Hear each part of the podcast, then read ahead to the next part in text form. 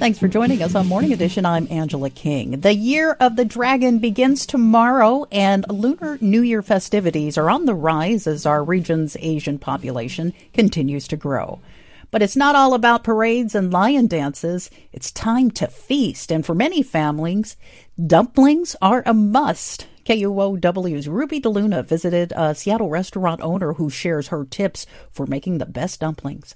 Expect tons of food at any Lunar New Year celebration, but not just any food. It has to be dishes that symbolize good health, abundance, and prosperity. This is why dumplings are popular. They resemble money pouches or gold ingots. They represent wealth.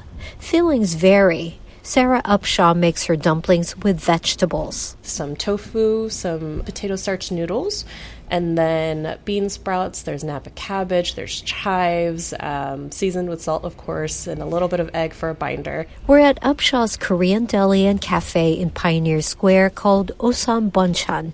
Upshaw says making dumplings is part of her family tradition.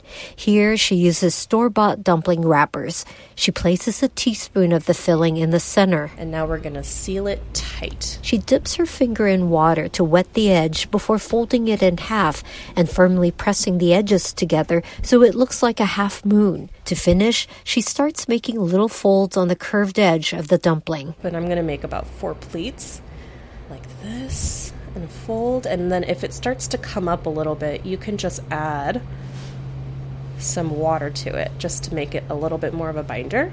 If making pleats is not your thing, you can bring the 2 corners of the edge together and firmly but gently press them.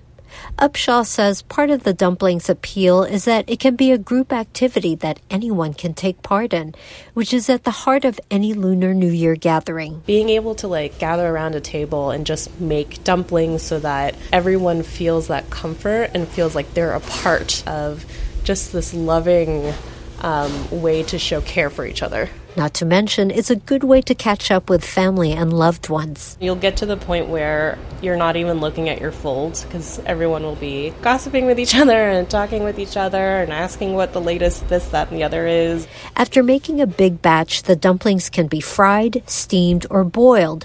And that's another thing about dumplings. You can cook them however you want. There's no wrong way to serve them. Ruby DeLuna, KUOW News.